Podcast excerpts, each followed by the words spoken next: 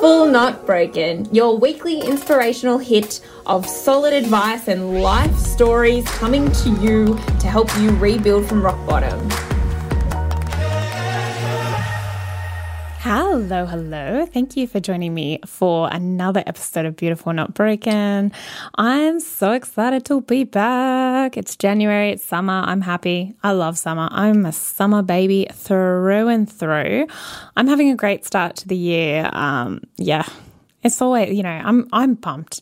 This is my year of opportunities, you know. I keep talking about that word. I keep throwing it out there and I'm going to keep throwing it out there because it's my word. and that's what I'm seeking this year. So I'm going after it with my all.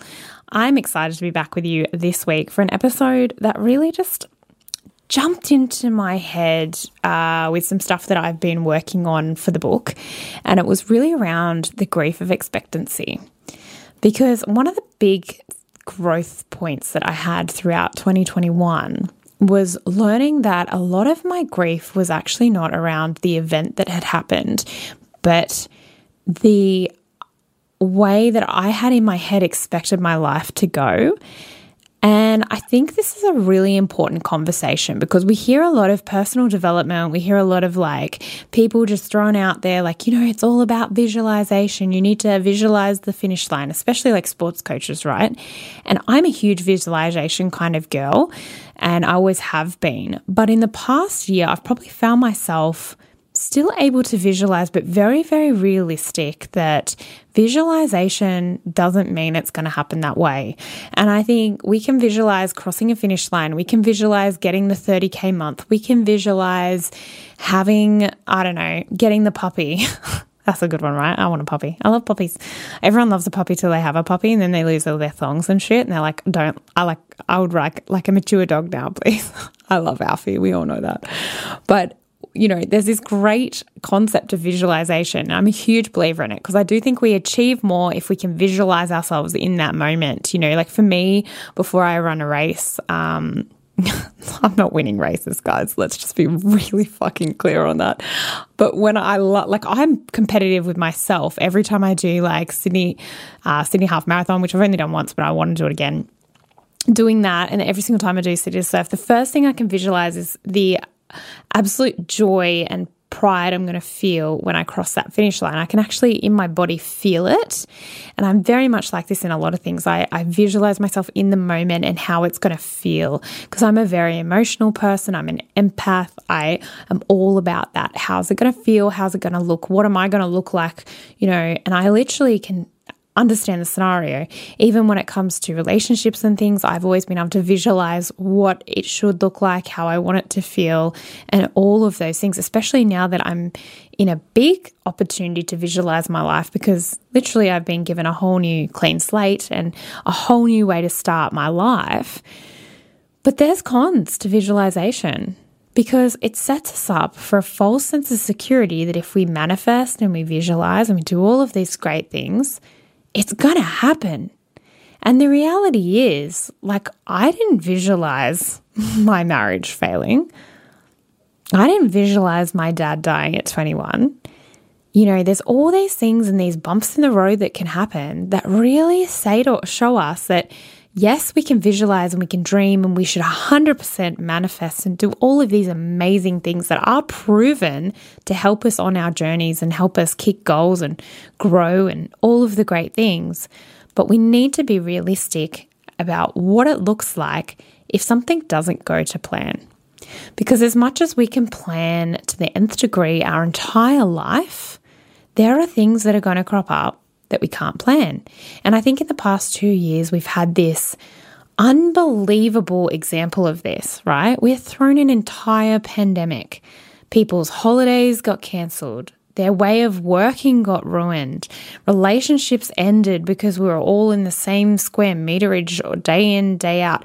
People, their whole lives as they'd known it, their freedoms, all of the things got stripped away from them. Not to mention, we heard of mass deaths and, you know, like the spreading of the virus. And suddenly we had, especially in Australia, we had fighting in between our states. There was so much division. And we're still seeing the division between, you know, vaxxed, not vaxxed, pro choice, not pro choice, like all of the things. And we've been thrown this real example that we cannot actually plan our lives. Because at the end of the day, we can only control what we can control as situations arise. I can control my training for like I like the half marathon thing, right? Because A, I've done it, and B, because you can really train for an event, right? Anyone can run a half marathon. Okay, as long as you've got your legs and they work and stuff. Okay, granted, very privileged of me to be able to say that. But anyone with two working legs, um, no heart condition, and anyone that's healthy can run a half marathon. It's just about the training. And it doesn't mean you're going to run an awesome time. You're not going to win the race, but anyone can actually get there, right? With the right training, the right planning. And it's like anything, we can all set goals and actually get there. But the truth is, if on the day it's 40 degrees and I've not trained in the heat, yeah, it's going to be really challenging. And I'm probably going to have to change my race day plan. So it's about this visualize all we want, manifest all we want, plan, set goals, have things that we want to achieve, but be incredibly realistic around the fact that not everything's going to go to plan. And that's okay. Otherwise, we set ourselves up for huge grief. And like, I know we see it in like weddings and events because how often do events actually run to plan? I know with my own wedding, back when I did that, the flowers didn't show up. I didn't care. I was like, oh, who gives a fuck? I'm still marrying my best friend. Like at the time, I was just so happy to be marrying this guy that had made me wait seven years to bloody propose. And you know, when when all it all went to shit, like he was great. He went into action mode and was like, Beck's gonna peak. Which, by the way, I totally didn't. I was like, oh well, it is what it is. We're still married, and all our friends are here, and we're having a mad party. Like that was all that mattered for me on in the time. But I'm very easily if something doesn't go to plan, I can kind of say, all right, let's be rational about this. There's no point getting completely worked up. And actually understanding that sometimes we need to not react, we actually need to respond to situations. And how do we get into the world where we're so ready that things might not go to plan, that the response is what we get rather than the reaction? And as I said, it was a big lesson for me in 2021 the realization that actually my grief was around the fact that I'd had such a belief around how my life should be. And suddenly it wasn't going that way. And that was really, really hard. It wasn't actually, yes, everything else was sad too, but that actual, it's not going the way that I planned ended up being such a core thing that I needed to work through and heal through. And that was because in my head, I'd had this great idea of what what the marriage should be, what it should look look like, and anything that deviated from that plan was too upsetting for me to actually comprehend, understand, and work through. So you might be thinking, well, Beck, what's your solution? Like, how do I, how do I not visualize? I'm not saying don't visualize at all. I love visualization, manifestation, all of that, as I've said. But it's just about being really understanding about your expect your expectations around an event. So now when I plan things, I have expectations. I plan for the best, but I'm prepared for the fact that things might need to change. And I think it's it's a real lesson that a lot of people have had to learn through this pandemic is being okay with being incredibly comfort- uncomfortable that things aren't going quite the way that they planned because we're we're brought up in a in a I guess an environment where we have, you know, project teams, we have all of these Gantt charts. Anyone in corporate knows what I'm talking about, right? We literally have entire systems built around nothing not going to plan. And I think it's ridiculous. Because is it not in something not going to plan that we find we get the greatest opportunity? Sometimes when life throws us completely off course, we're given the ability to say, hmm, maybe that wasn't right after all. Maybe we actually need to go down this path and it needs to look this way so that we can end up XYZ. I had a really great thing said to me uh, last year, at the end of last year. And it was back in your life, whenever something hasn't gone to plan, how often have you ended up in a worse situation? And I sat and thought about that and I was like, yeah, it felt a lot of the time, it felt worse to begin with. But the truth was, where I ended up was so much better than where I could have imagined. So there's this element of surrendering, which I talk about a fair bit because you, I think everyone that knows me knows I'm a huge fan of The Surrender Experiment by Michael A. Singer. That is a book that truly changed my life because as an epic control freak, the biggest thing for me was 2020 and 2021 the fact that I had no control in the way that I liked. Like, I've always been the person that has a spreadsheet for a holiday with exact travel times in between location A to location B. And if an extra half an hour gets put on that, well, that's going to throw my entire day out because the schedule was literally planned to the second. And I look back on that now, I'm like, how stressful. how does anyone enjoy a holiday when it's planned to the nth degree?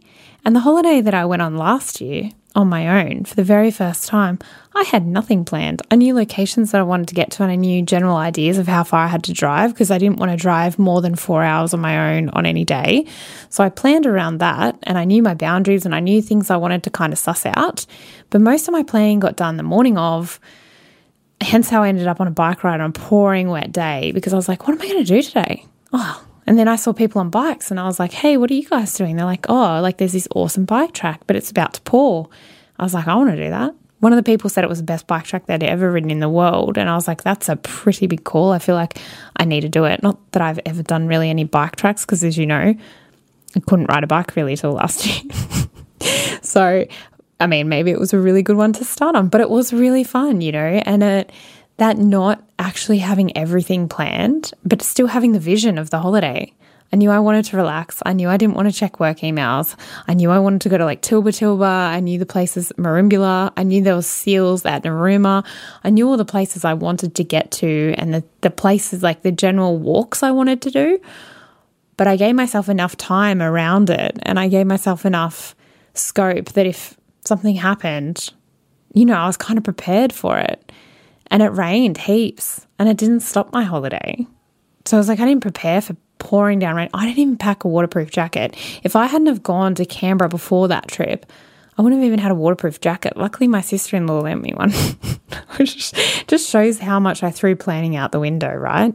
I mean, I've probably gone the complete opposite. So I think there's a beautiful thing there of, um, no, no, definitely visualize and plan and, and manifest. Don't go as completely chilled out as I have. Um, I've gone too far into the surrendering. but I mean, I still get, um, I've still got a plan in the fact that I know that what I want to achieve this year and overarching, like this will mean success for me out of the year. Um, and I know the steps I need to do in order to get there. The little bite sized, chunky little bits that I need to do month on month to get there or, or week on week, whatever it is. But I also know that I can't know what 2022 is going to look like. I can't know that my conference in March isn't going to be cancelled again because we can't get down to Tassie. I can't know that I'm not going to end up on a plane going to Hawaii. I would love that. Uh, so if anyone wants to take me to Hawaii, please message me.